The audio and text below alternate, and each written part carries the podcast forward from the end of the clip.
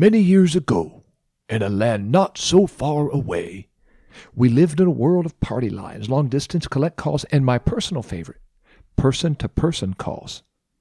We thought we were given the world when cell phone companies started giving away free nights and weekends. I love you, baby, and I can't wait to talk to you, but I'm going to wait until 9 p.m. because then it's free. My grandparents lived in the southern tip of wild, wonderful West Virginia. It was a six hour drive to get from our house in Mount Vernon, Ohio to their house in Meadow Bridge, West Virginia.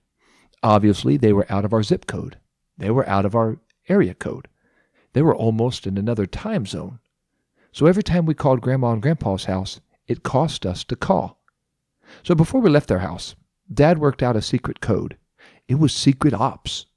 My grandpa made sure we were safe and sound. He and Dad gathered around the station wagon for their pre flight checklist. Check the air in the tires, check the oil in the engine, check the fuel in the tank. I'm thinking, hey, let's check the soda and the cup holders. That's the important stuff. Then they worked out their secret code. When we got home, we were going to call person to person. Now, that meant we were going to call their house and ask for a particular person. If that person wasn't there, we didn't have to pay for the call. So after the pre-flight checklist, over the river and through the woods from grandmother's house we drove.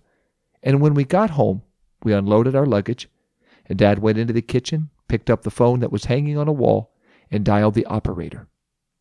He gave the operator the number to Grandma's house and said, uh, Yes, I am making a person to person call for. We made it safe. The operator, I'm sure they knew what we were up to. The operator dialed the number. Grandma answered, and the operator said, um, Yes, I have a person to person call here for We Made It Safe. If We Made It Safe is there, may we speak to them? And Grandma sweetly said, Oh, nobody here by that name. The operator thanked Grandma, informed Dad, and mission accomplished. Those were fun days. Now grandparents just track their kids and grandkids on Life 360. We use person to person calling because we were trying to save money. But Jochebed, she knew there was much more at stake than just money. She was trying to save a baby. Hey, good day to you, Simplify listeners. You're listening to LJ Harry. I'm your host, and you're listening to She Had a Baby is a Boy on Simplify.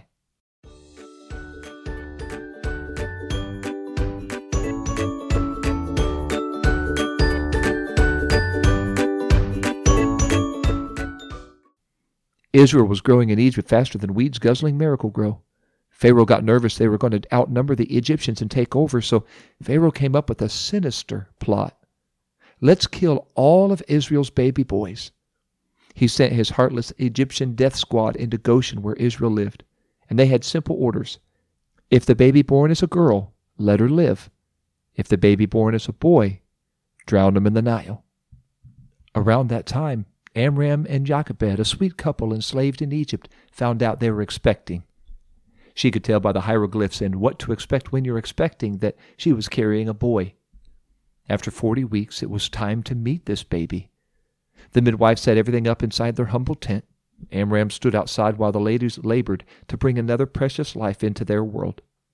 Amram could tell from the screams inside the tent that he needed to up his gift giving game. His sweet wife deserved at least that much and much more. After one last blood curdling cry, Amram heard the most beautiful sound. He heard a baby's soft cry, and he heard the ladies laugh and sigh. Then he heard what he feared he'd hear. He stood there as he heard an Egyptian guard walk right by the tent and then look toward him. Amram pretended to be praying, or maybe he really was praying. After the armed guard walked past him, he went into the tent. His wife and midwife, they were cautiously joyful. The midwife said, as she handed the baby to Amram, Amram, it is a boy. Exodus 2, verse 1 reads, And there went a man of the house of Levi, and took to wife a daughter of Levi, and the woman conceived and bare a son. They already had one son, Aaron, and one daughter, Miriam and they were safe because they were above two years old.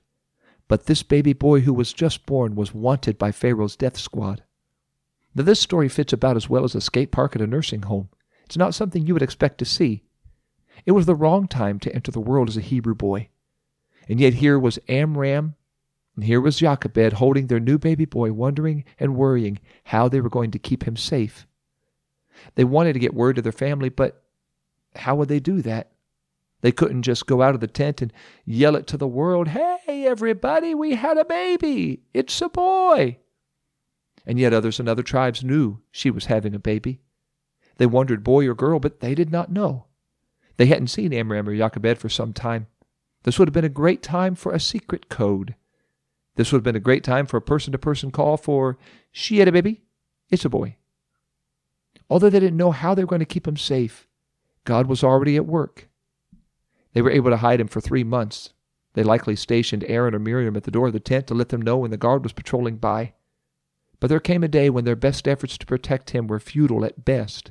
He was still a long 21 months away from off limits for Pharaoh. Jochebed knew what she had to do. She gathered a little straw, a little pitch, and she built a basket for her newborn son. Then she walked down to the river bank of the Nile. It's a strange twist in the story. That's the very river she's trying to keep him out of. But she put him in the basket put the basket in the Nile, prayed a sincere prayer, and sent the basket and her baby sailing down the Nile. Moses' sister stood watch on the shore of the river and watched as the current carried her little brother down the Nile. As the basket floated, a young lady and her entourage came to the river bank. Miriam had seen her face somewhere. Oh, yes, on the magazines at the grocery store. That's that's the princess. That's Pharaoh's daughter and Miriam's baby brother basket was floating right toward her. Well, maybe she won't notice it. Okay, she noticed it. Maybe she won't pick it up. Okay, she picked it up. Well, I have to know. Is he still alive? He is. I just heard him cry. Well, maybe she won't recognize him. I mean, surely babies float in baskets in the Nile all the time. It's the 1500 BC version of the It's a Small World ride at Disney. The Pharaoh's daughter spoke up. This is a Hebrew baby. Okay, that's not good. The princess picked Moses up and looked around curious as if somebody was supposed to claim responsibility for this little guy. So Moses' sister did. She spoke up. Ma'am, uh, your, your Highness, Princess, would you like me to find a Hebrew nurse for this boy? I, I overheard you say this is a Hebrew baby. I, I do know a Hebrew nurse who could help raise him. And Pharaoh's daughter surprisingly said yes. So Miriam sprinted back into Goshen and told her mom the good news. And Jochebed came back to the Nile, and Pharaoh's daughter actually hired Jochebed to nurse and nurture her own son. Most importantly, though, he was safe from Pharaoh's ice cold edict against all Hebrew baby boys. After Moses was weaned and too old for Pharaoh to worry about, Jochebed brought him back to the palace and gave him into the care and custody of the Pharaoh family, where Moses lived until he turned forty. That's when Moses really realized he didn't fit in there. In a fit of rage, he killed an Egyptian, and then he fled as a fugitive to the wilderness. Exodus 3 finds Moses sitting in Midian, just keeping sheep for his father in law Jethro. But when God and Moses were ready, God sent Moses right back into the same Egypt where he was still a wanted man to tell the most powerful man in the then known world, it's time you let God's people go. Moses had his questions. I'm still wanted there and not in a good way. Are you okay with that? And I, I don't talk real good and I don't t- talk real fast. Are you still okay with that? I don't even know who you are. You okay with that? God let Moses know the I am was in charge, not Moses, not Pharaoh. And Moses marched into Egypt and watched God rain down a 10 plague tsunami on Egypt, each plague a direct attack on Egypt's gods. Until finally Pharaoh lost his firstborn, and he sent for Moses in the middle of the night and told him to get out of Egypt and take everyone with him. Tonight. In the beginning, the Israelites couldn't beg to leave. In the end, the Israelites couldn't beg to stay. Israel began her mass exodus out of bondage into freedom, and everything was going according to plan until Pharaoh missed his free workforce. He marshaled his marshals to bring them back to bondage, but they didn't have to go very far. Israel was trapped by the Red Sea. God spoke to Moses Stretch out the staff. He did, and suddenly the waters parted this way and that, and the Israelites marched through the heart of the sea on dry ground between two walls of water.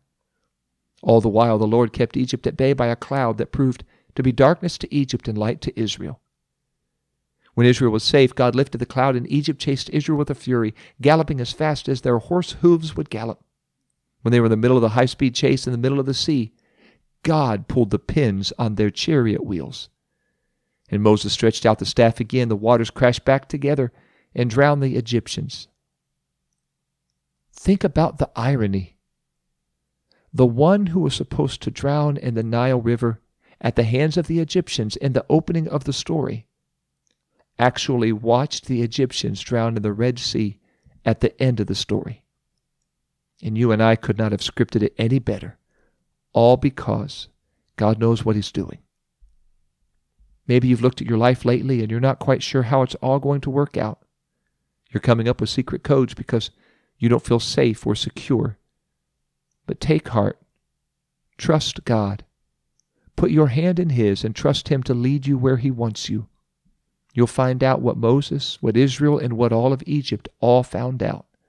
Our God, the I am, He knows what He's doing. Pray with me, would you?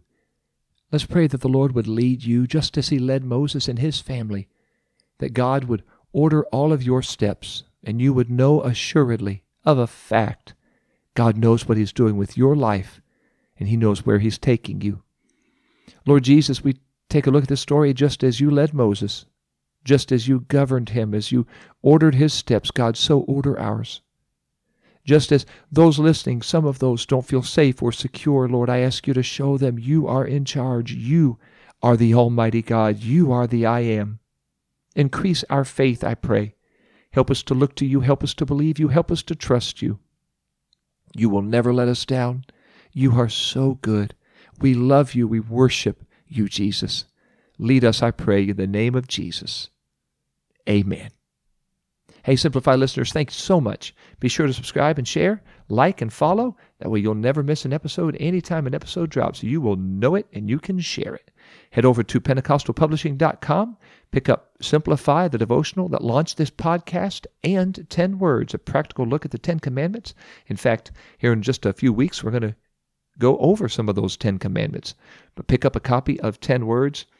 You can also use promo code SIMPLIFY at checkout. It's a one time use promo code. If you've not used it before, you can use it, save 10% off your entire order. If you live in the Mount Vernon, Ohio area, Knox County, Ohio, you can pick up Simplify and 10 Words at Paragraphs, very charming bookstore right there at the corner of South Main and East Ohio. Next week, it's a special week. It's Resurrection Week. It's Easter week, and I want to share with you a devotion all about the resurrection. I'm so looking forward to sharing that with you next week, and always look forward to walking closer with Jesus as we walk through Simplify.